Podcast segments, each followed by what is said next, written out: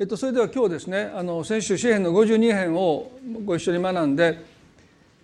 まあ、そのまま詩篇のお経をしようと思ったんですけれども、えっと、今あの「夫婦となる旅路」というね、まあ、本を書いてる中で、まあ、この箇所だけをもう少し説教したいなというところがあったので、まあ、今日それをお話をして、えー、そして、まあ、また詩篇の学びに戻りたいなと思うんですけれども、えー、ずっと今までですねまあ、いろんなテーマでお話をしてきました結婚と失望とか、えー、結婚と許しとか、まあ、結婚と、えー、まあ今日がですね、えーまあ、拒絶というなんかもう結婚の本じゃないようなですねなんちゅうあのタイトルなんだと思われると思うんですけどまあそういうもんですね結婚というのはね。ですからあのまあその中にも、まあ、あの喜びもあり回復もありでもまあそこをねあまり書いてないんですね。ですからまああの誰かが書かないといけないなと思いながらですねあのもう14万文字ぐらいまで今書いたので、えー、来年の9月にまあ編集の方にあの、まあ、1冊目の本を編集してくださった方に、えー、原稿を渡す予定なんですけども、まあ、あのとっても大切な箇所だなとあの思います。でこれはあの創世記の29章ヤコブには2人の妻がいましたねまあ、姉妹姉のレアと妹のラケルです。で私が取り上げたいのはお姉さんのレアです。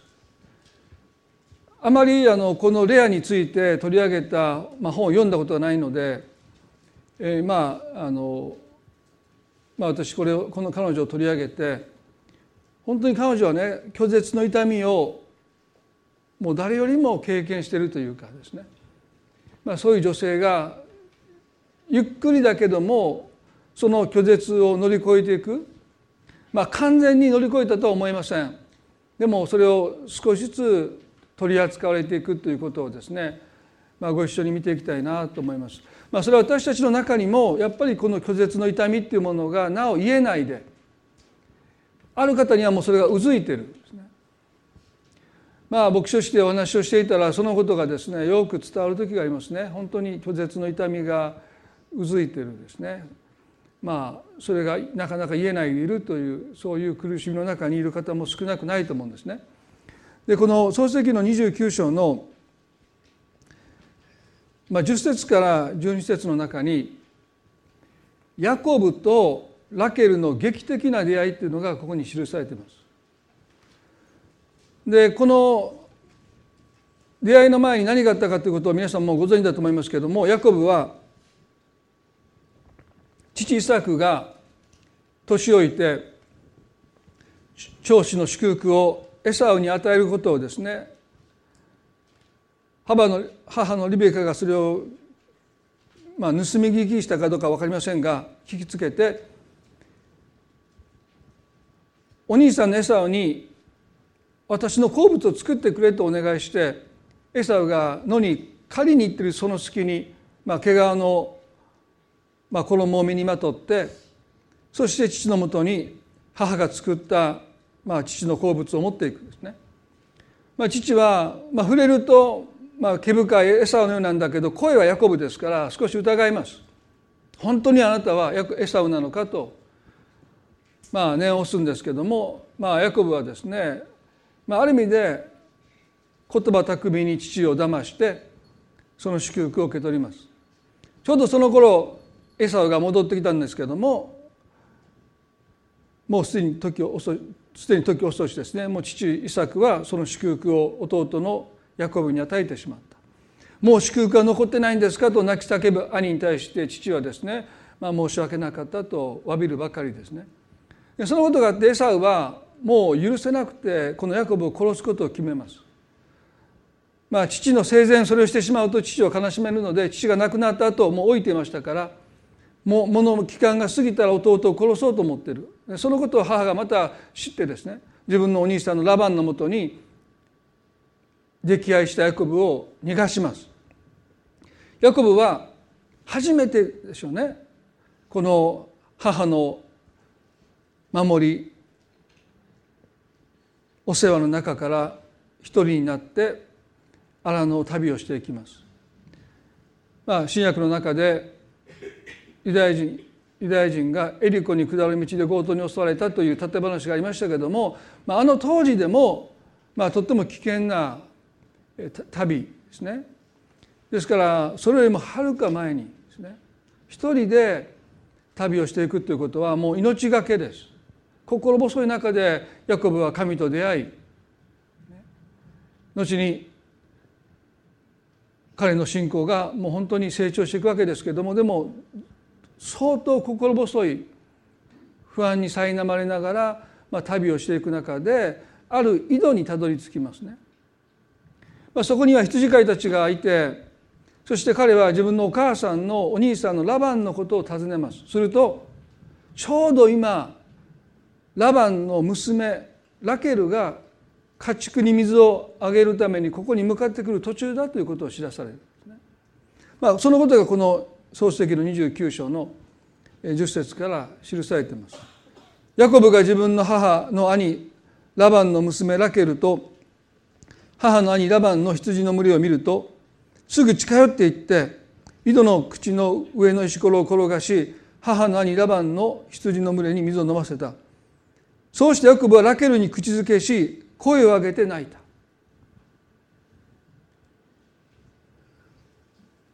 ヤコブはおそらく荒野を一人で旅をする心細さ将来に対する漠然とした不安まあいろんな後悔の思い兄の祝兄を押しのけて長子の祝福を奪い取ったもののですね結局自分が追われて何もかも手放して逃げてるんですね。その中で自分の親戚の者一人と出会ったということはまあ緊張の糸が切れたのでしょうかですね、まあ、彼はもう突然男泣きし大声を上げて泣きます。そしてラケルの方に口づきをします。これがヤコブとラケルとのまあ劇的な出会いですね。本当に劇的だと思います、まあ、おそらくラケルは非常に驚いたと思うんですけども。でもヤコブにとってはですねこのラケルの存在は大きな慰めでありました。ですからこの29の18で18節ではもうすでにヤコブはラケルを愛していたともう出会ってそんなに間がないのにもうすでにヤコブはラケルとの出会いを運命神様の摂理だとどこか受け止めてるんですね。ヤコブはラケルを愛していた。それで私はあなたの下の娘ラケルのために7年間あなたに仕えましょうと言った。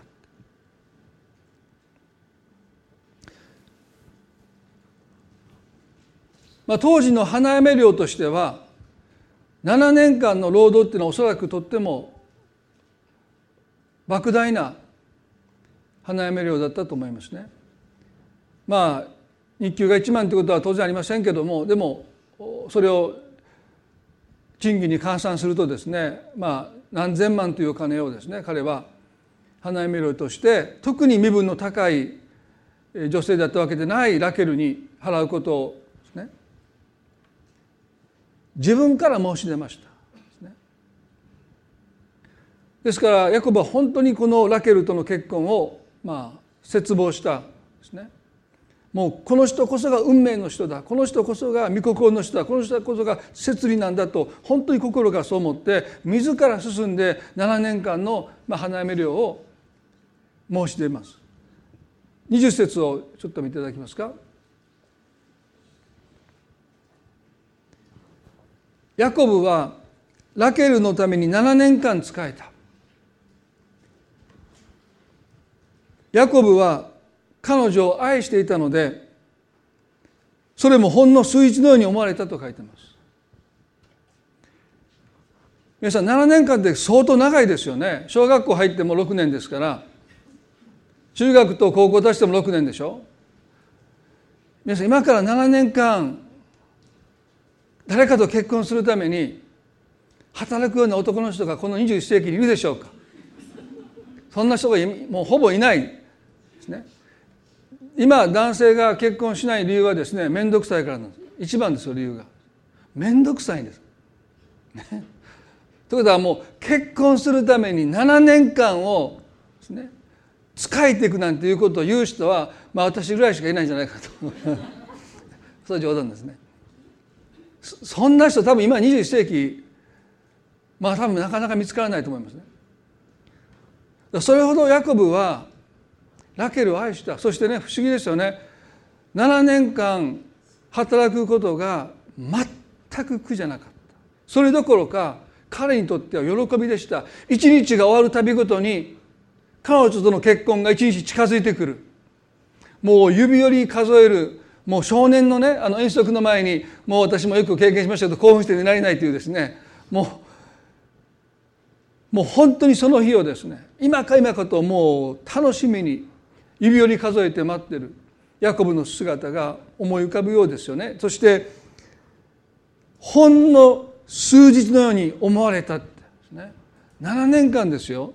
でも彼にとってはもうそれがもう数日のように思われるぐらいにですね。まあもう結婚が許されて7年間が過ぎればこの人と結婚ができると思うともう夢のような日々を彼は過ごしていくんですね。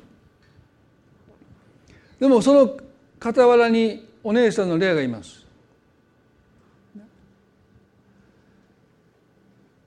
その中でレアはある意味で拒絶の痛みを重ねていくんです。ヤコブはレアを拒絶してるわけじゃない。ラケルその妹ラケルをヤコブは愛して自ら進んで7年間の花嫁料を申し出てそしてもう本当にその結婚を夢見ながら彼が一生懸命働いている姿を見た時にその愛が自分に向けられてないということでレアは傷ついていくんですね。ですから私たちが人生で受ける拒絶の一つは面と向かってあなたのことが嫌いだという拒絶だけじゃなくてその愛が自分には向けられないという拒絶です。ヤコブはレアを別に拒絶したわけじゃない。ただ深く妹のラケルを愛したのでその愛が深ければ深いほどレアはその愛で愛されないということで深く傷ついていく。そんなことで傷つく必要がないと私たちは思いますけどでも人っていうのはそうやって傷ついていくんですね。後にヤコブの息子たちもヤコブが愛したラケルが産んだヨセフを溺愛したのでお兄さんたちは父から愛されないという痛みを重ねていきますね。それが後にヨセフを殺そうとするその殺に変わっていきます。ヤコブは他のお兄さんたちを拒絶したわけでありませんただヨセフを溺愛したヤコブはレアを拒絶したわけでありません。でも同じようにラケルを深く愛しました。そのことでレアは深く傷ついていきます。そして7年の歳月が過ぎてあごめんなさい。その前にですね29の17レアの目は弱々しかったがラケルは姿も顔立ちも美しかったですね。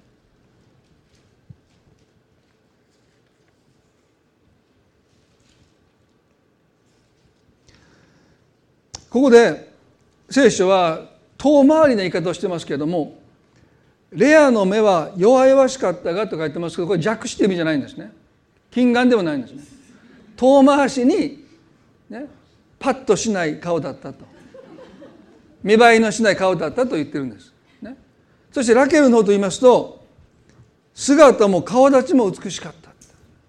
ですから、まあ、お姉ちゃんは見栄えがしない、ね、パッとしない。でも妹のラケルはもう容姿ももう顔も美しかったですね。でもまあこれは中東の美の基準で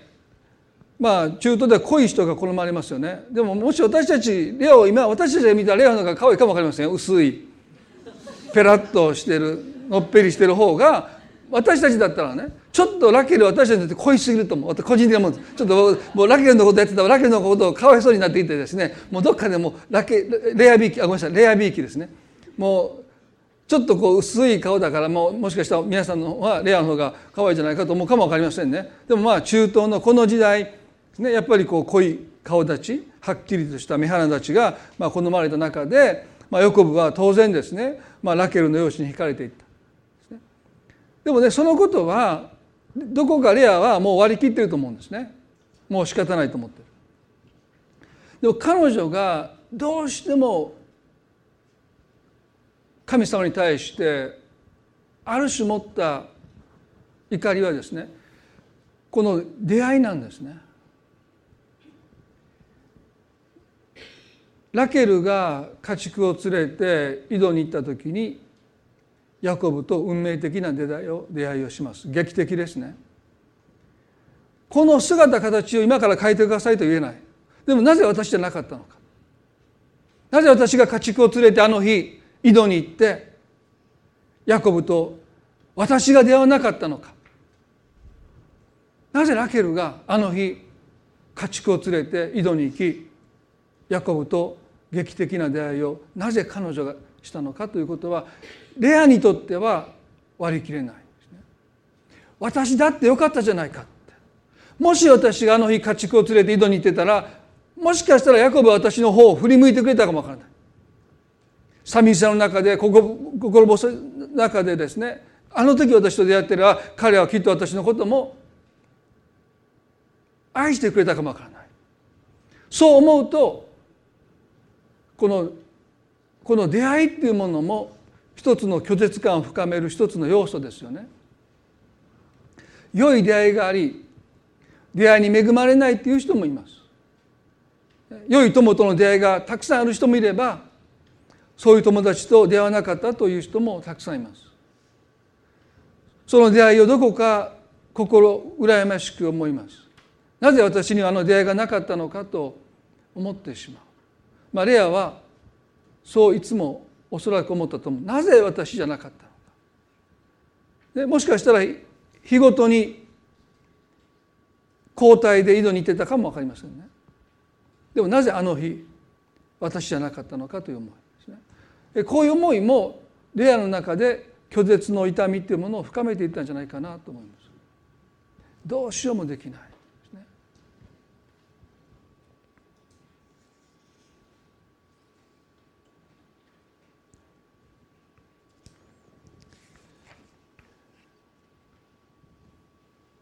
21節で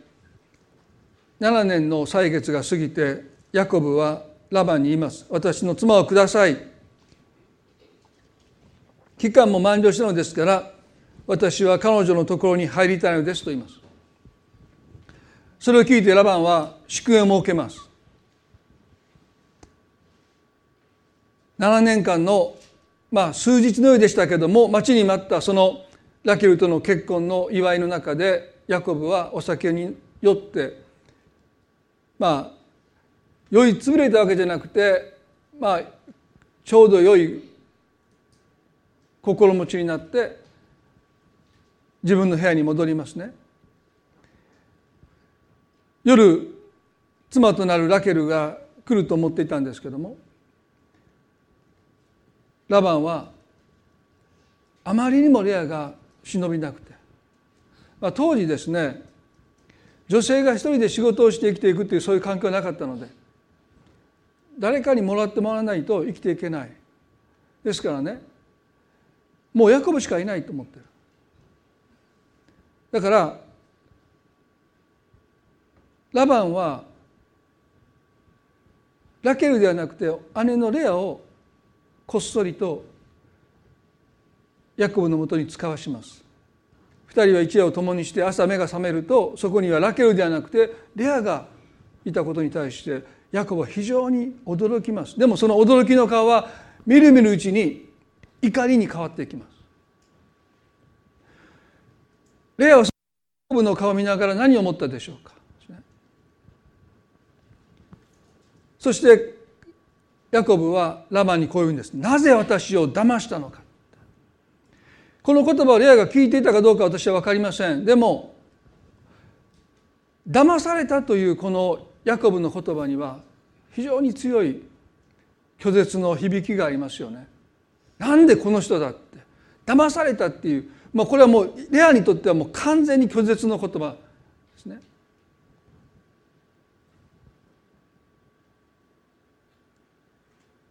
驚きから憎しみに変わあ憎しみに変わっていくあるいは怒りに変わっていくヤコブの顔をレアは見てさらに拒絶の痛みを深めていきます。29の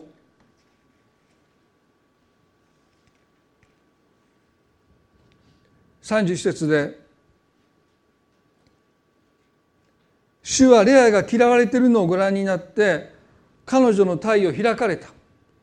「しかしラケルは不妊の女であった」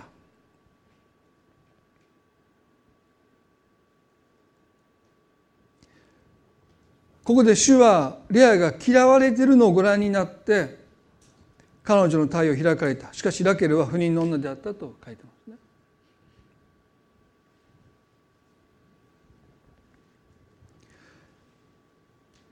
旧約のある時代に神はこの子を産まないというこの産めないというこの苦しみを用いられました。でも新約ではその窮屈がありませんのでおそらく今日はそれは神様の技ではないと思いますけども古代のある一定の期間アブラハムの妻にしかりですねサムエルのお母さんのハンナもそうですしこのラケル、まあ、レアもラケルもですねでもここで神様はレアの体を開かれたので彼女はヤコブに長子を見ます。32節でレア身ごもって男の子を産みその子のルベンと名付けた。それは彼女が主が私の悩みをご覧になった。今こそ夫は私を愛するだろうと言ったからであると書いてますずっと私のことを見ないで拒絶してきたヤコブもようやくこれで私の方を向いてくれるだろう今こそ夫は私を愛するだろうと言いました。レアはありのままの自分を夫は愛してくれなかったけども夫のために子供を産んだことでようやく夫は私を愛してくれるだろうと言いました。でもこれは間違いですよね。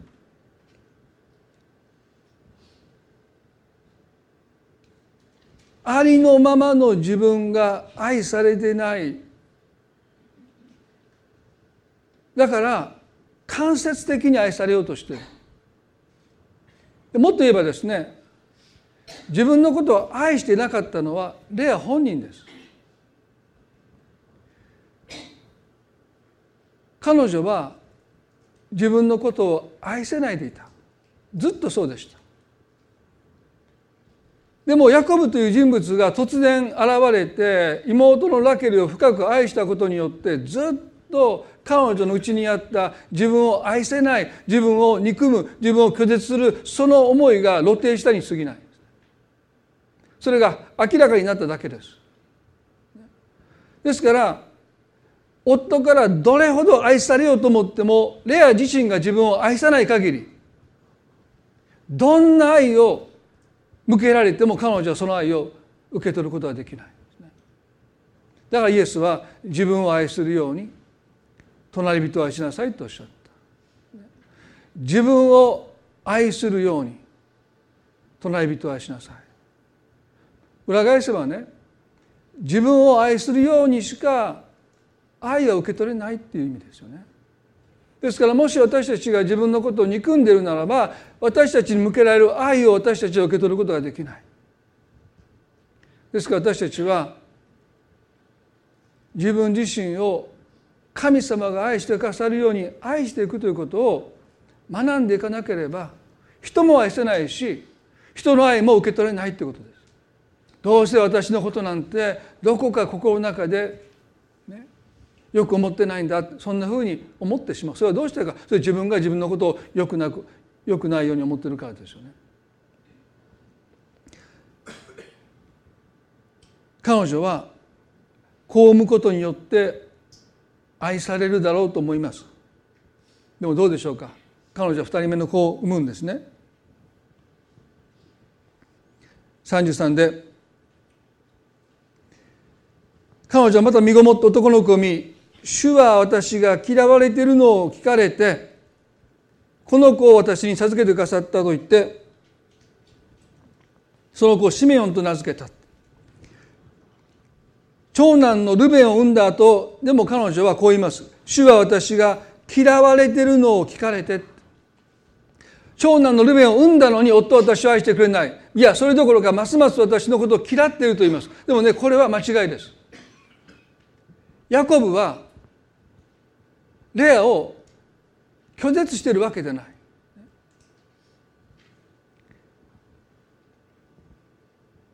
レアがこう産むことによって夫から愛されようとすればするほど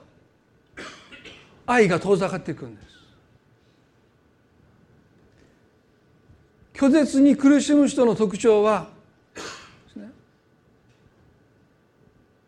愛されようと努力すれば努力するほど愛から遠ざかっていってしまうということです。レアが子供を産めば産むほど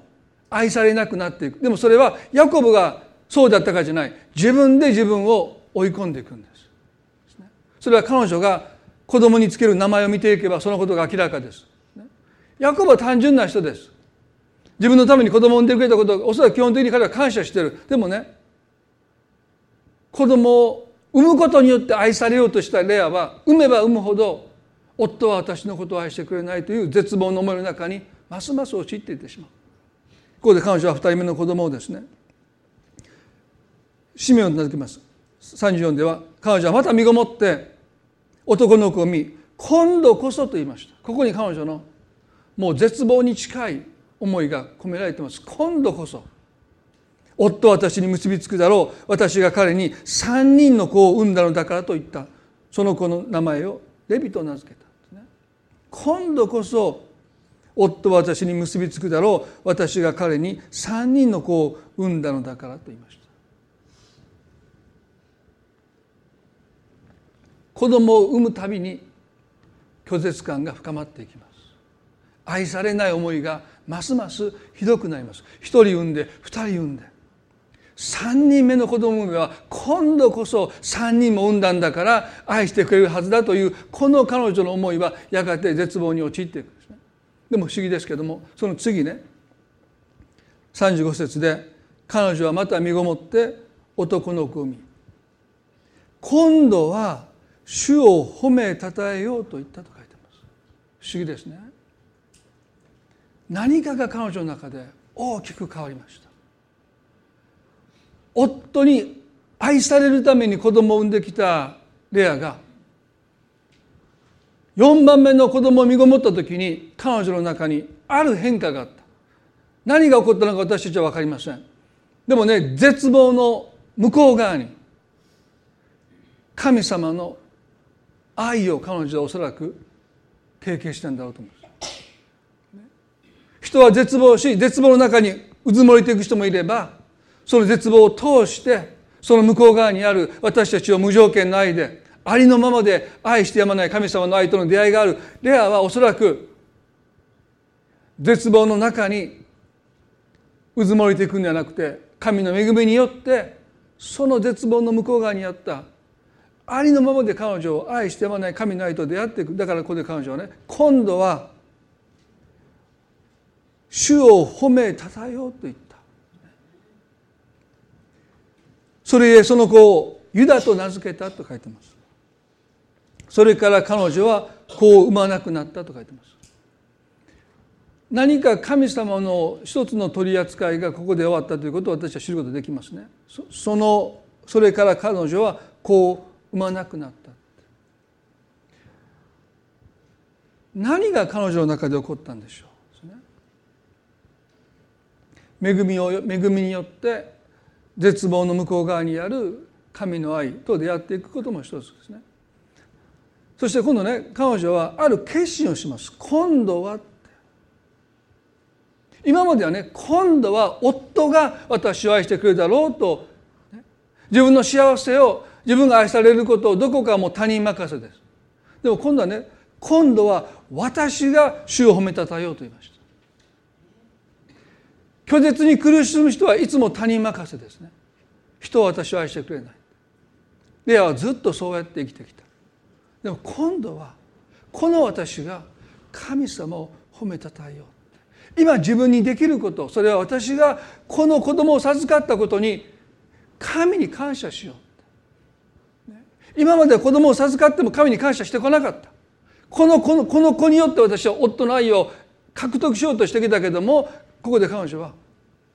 この子を授かったことを私は神様に感謝すべきだ。だから私は主を褒めたたえるって言いました。でこの褒めたたえるという意味は私の心の中で神様の存在感を大きくしようという意味ですね。神様は私たちが褒めたたえようが褒めたたえまいがですね偉大な方です。でも私たちの心の中で神様は大きな場所を占めておられるか。私たちの関心事のどれぐらいを神様が支配しているか。レアの関心事は夫に愛されることでした。神様は締め出されてます。でもね今度は主を褒めたたえようというこの彼女の告白は私の心の関心事を神様に捧げようって。あなたのことをもっと考えようって。あなたのことをもっと真剣に今まで自分のことがなぜ愛されないのかとそのことばっかり私は朝から晩まで目が覚めてから寝るまでそのことばっかりとらわれてきたけども今度は神様のことをもっと真剣にもっと熱心に心を向けていこうという決心なんです。それが神様を褒めたたえるということです。私たちの心の関心事のどれだけを神様にお譲りするのか。褒めたたえるというのはそういうことですね。ますます。目が覚めて夜眠るまでどうかあなたのことを一日中考えて過ごせますようにという意味です。ですからもちろん礼拝に来て日曜日の礼拝で神様を賛美することは大切ですね。でも私たちが何を思い何に心を向けて何に心を砕いて生きていくの神様の皆が称えられることにどれだけ私たちは関心を向けているのか拒絶からの解放は自分への執着から私たちが自由になること以外にはないんですね。私が私が私がという限り拒絶感はどんどん深まります。でもその執着から解放された時に私たちは神様の愛に包まれていることにようやく気がつきます。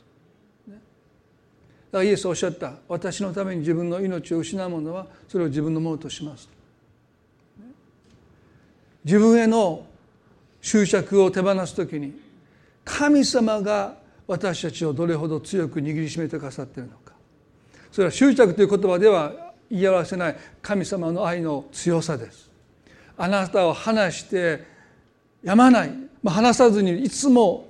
強く握りしめてくださる。その神の愛の強さは私たちの執着心よりもはるかに強いです。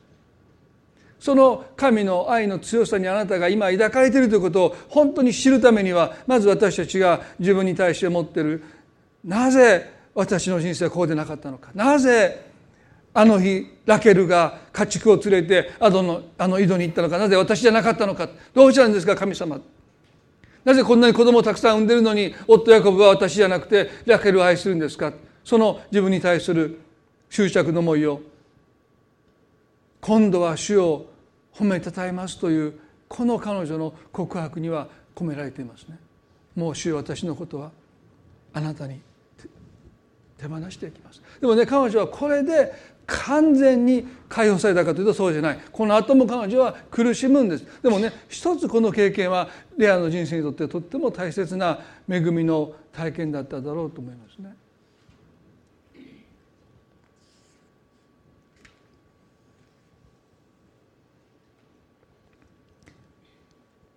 この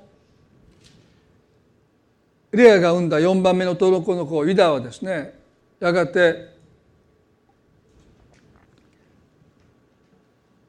イスラエルの十二部族の長になってダビデがこのユダから生まれて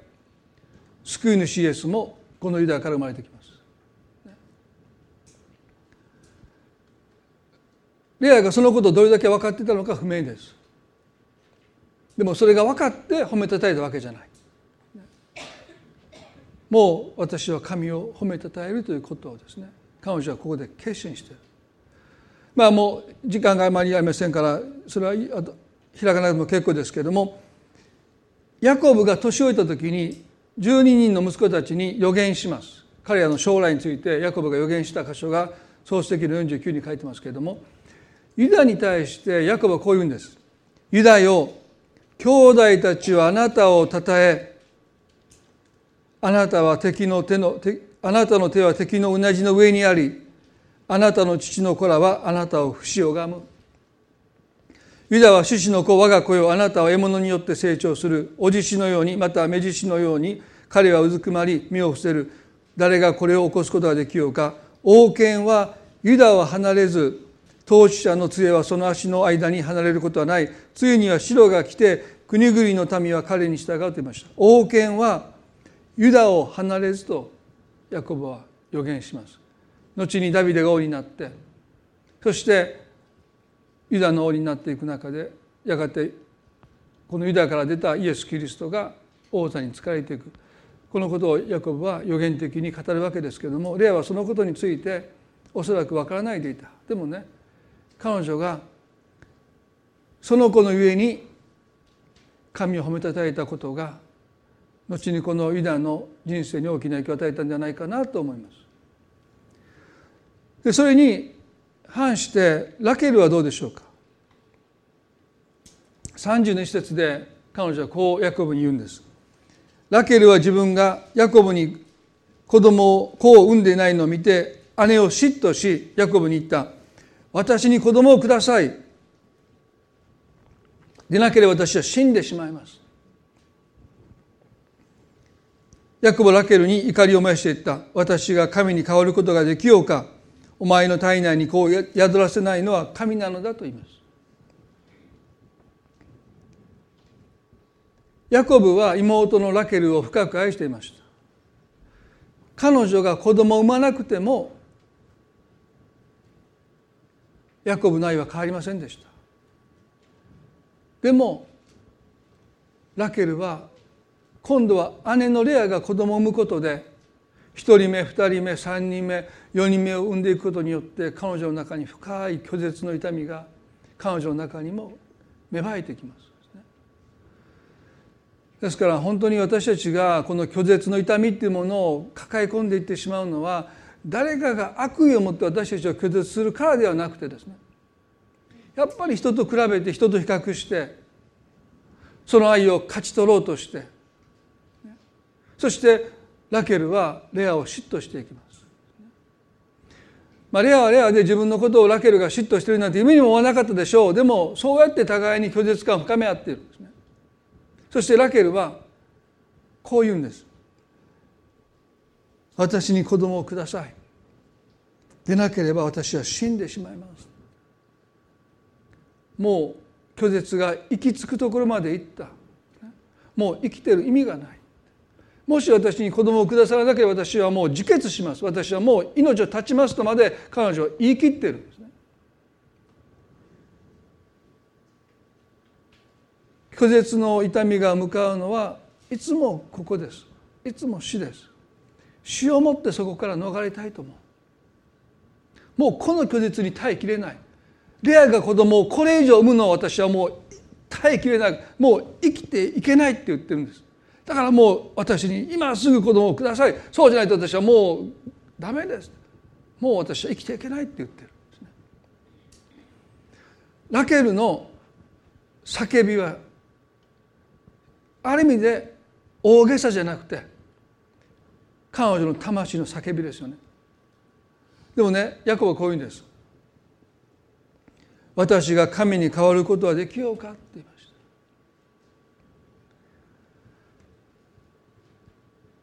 た拒絶に苦しむ人はあなたに神の代わりを務めてほしいと願うんですあなたに受け入れられて愛されることでその痛みがなくなると本気でそう信じてあなたにその愛を求めてくることがあるかもしれません。でもねヤコブが言ったように私たちは神に変わることができないんです。この拒絶の痛みを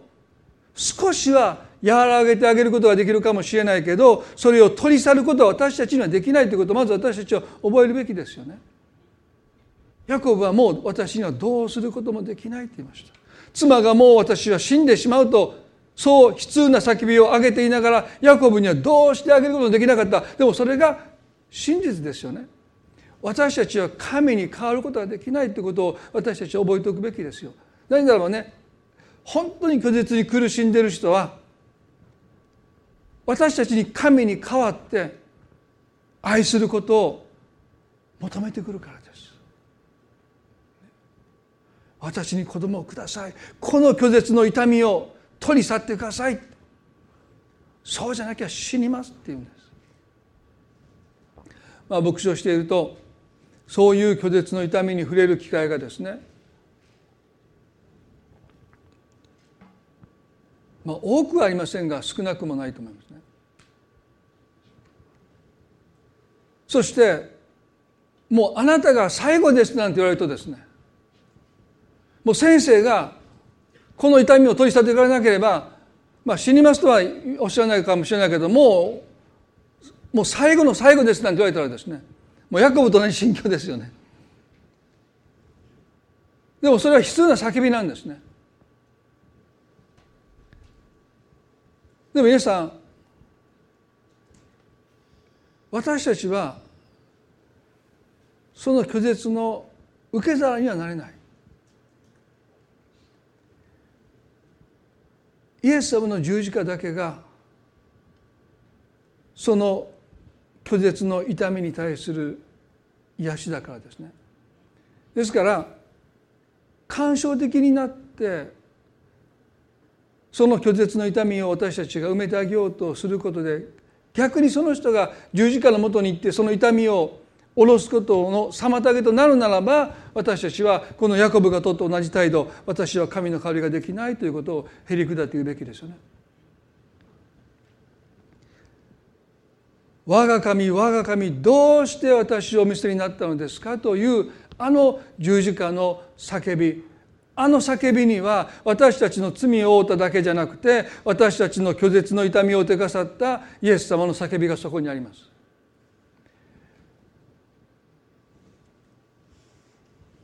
イザヤ書の有名なもう皆さんもよく目にされる箇所だと思いますけれども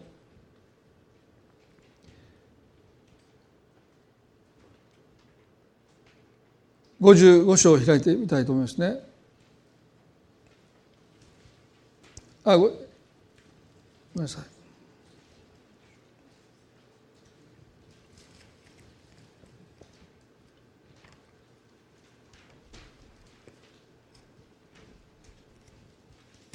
53章のごめんなさい53章の4節で「まことに彼は私たちの病を負い私たちの痛みとなった」と書いてます。あの十字架の上でキリストが経験してくださったありとあらゆる痛みは私たちの痛みを担うためです。その痛みの多くは拒絶の痛みです。キリストはご自分の命を捧げてくださることによって私たちを罪の奴隷から解放することができました。命の代価として。でもそのご自分の命を罪の代価として捧げることに伴う痛みはこれは何のためにこの方が追ってくださったかというと私たちを癒すためです。救いには罪の許しと同時にこの拒絶の痛みを癒す神の苦しみが含まれています。だからねペテロでは打ち傷によってあなた方癒されたんだ私たちは罪の許しを経験すると等しくこの拒絶の痛みからも癒されていかなければならない存在ですだからイエスはあの上で「我が神我が神どうして私をお見せになったんですか?」という極限の拒絶を経験してくださって死んでくださった私たちはこの十字架のもとに魂にうずいている拒絶の痛みを持っていかない限り私たちはその痛みから癒されることがないということですよね。ラケルは夫にその癒しを求めます。でもヤコブは私は神に狩ることはできないって答えたんです。どれだけ多くの人がその痛みを抱えたままでその十字架に癒しを求めないでラケルがヤコブに求めたように人にその癒しを私のことを受け入れてほしいということそれは当然な願いなんですけどもでもその痛みを癒すことは人にはできない。十字架だけがその痛みを癒すことができることを私たちはもう一度覚えて私たち自身の中にある拒絶の痛みそれがまだ私たちの中でうずいているならば罪の許しだけじゃないこの拒絶の痛みのためにもイエス様が十字架でそれを背負って痛みそのものになってくださったそのことを覚えて私たちはそれを持っていきたいそしてもしあなたが拒絶に苦しんでいる人と関わっているならばへり下って私には神の代わりができないということを覚えつつ十字架のもとにその痛みを持っていくことができるように私たちは寄り添っていくことが必要なんじゃないかなと思いますよね。今日拒絶という一つのテーマを取り上げて特にレアの生涯を私たちは少し見てきましたけどもキリストの中にね面と向かって人から拒絶されたわけじゃないんだけどもレアが経験したなぜあの出会いが私になかったのか。なぜラケルだったのか。そしてヤコブが現れたことでラケルを深く彼が愛したことでますます傷ついていくレアがいました。そしてその傷はやがて子供たちにも受け継がれていくんです。この拒絶の痛みは一世代で終わるわけじゃない親から愛されなかった人は子供をどう愛していいかわからない。そしてまたその親から愛されなかった人はですね今度は自分が親になった時にまたどうして子供を愛していっていいかわからない。イスラエルの歴史を見ていくならばこのヤコブの子供たちはそうですよね。レアの息子たちは非常に傷ついていきます。ある彼らの妹がある人たちによってレイプされてしまった。そのことでヤコブが何もしなかったんです。その時ねレアの息子たちは非常に傷ついているもしこのことがラケルの産んだ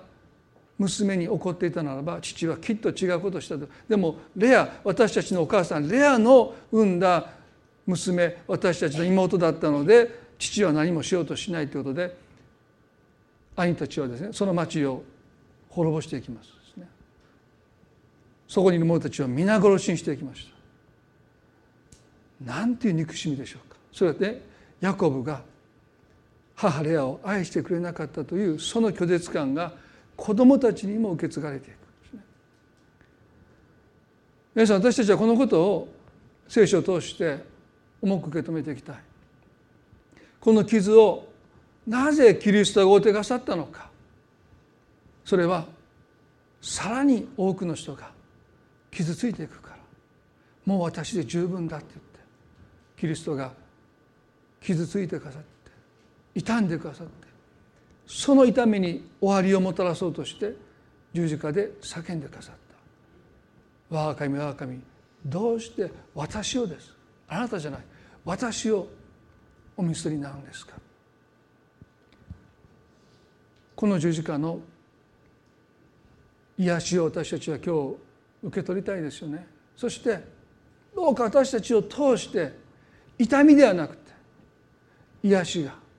愛が流れていくようにそういうものにますます変えられていきたいですね。一言祈ります。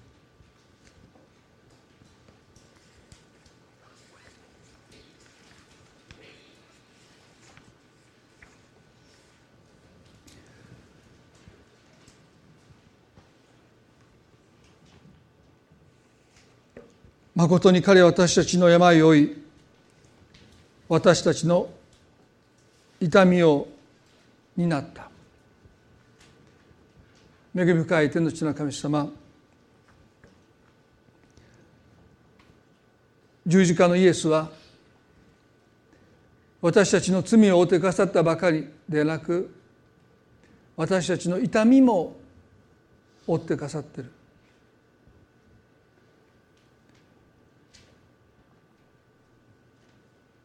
私たちは生まれた瞬間から拒絶の痛みを心に重ねていきます。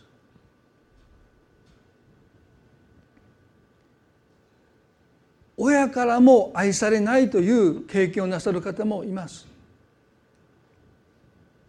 虐待され捨てられていく。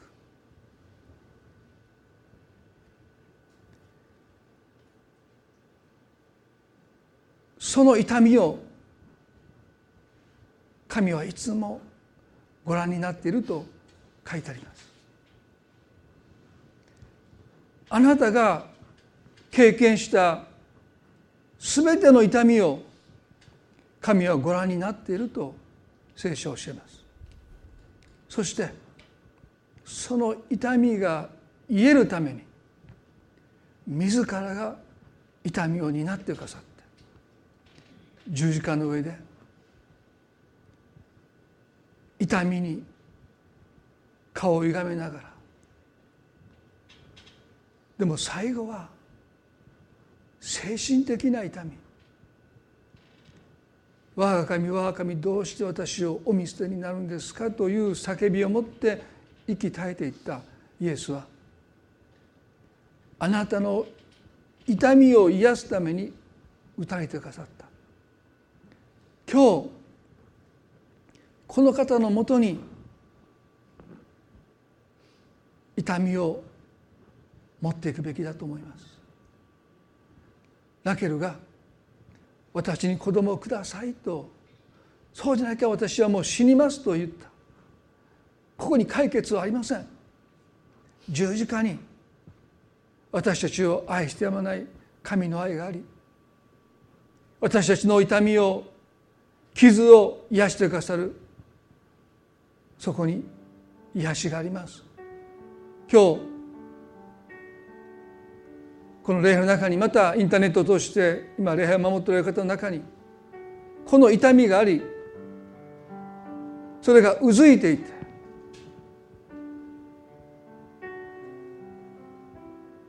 何をしてもレアがそうであったようにこの痛みが取り去られない。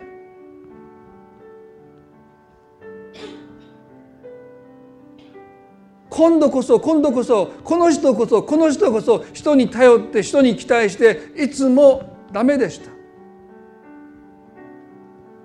でも神はその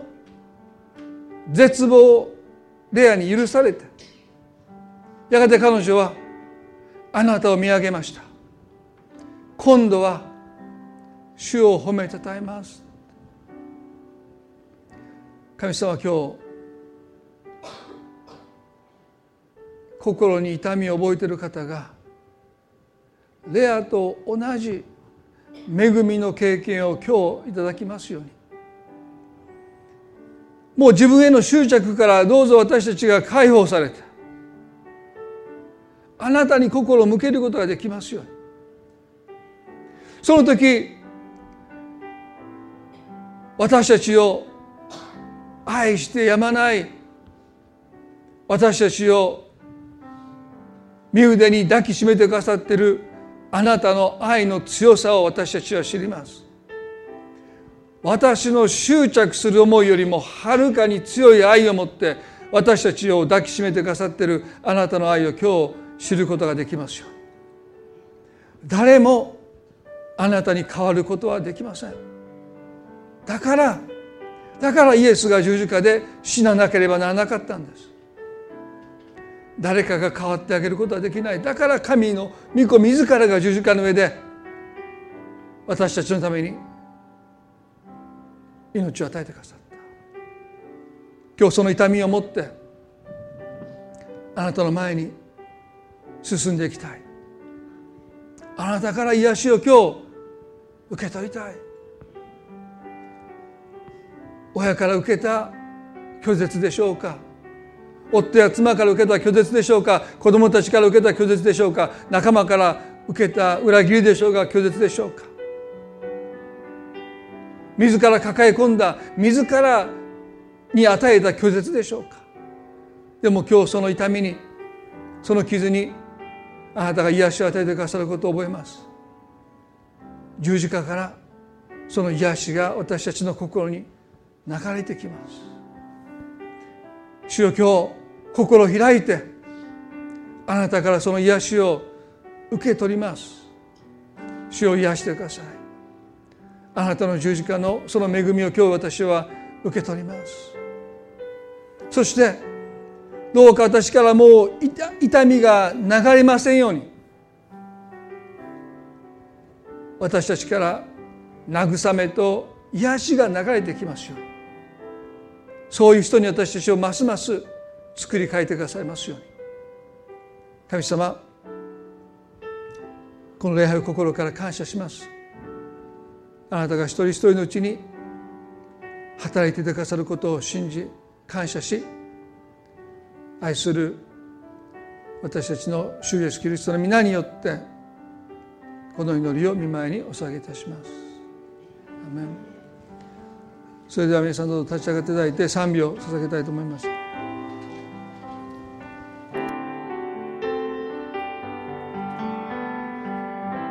主イエス神の愛主イエス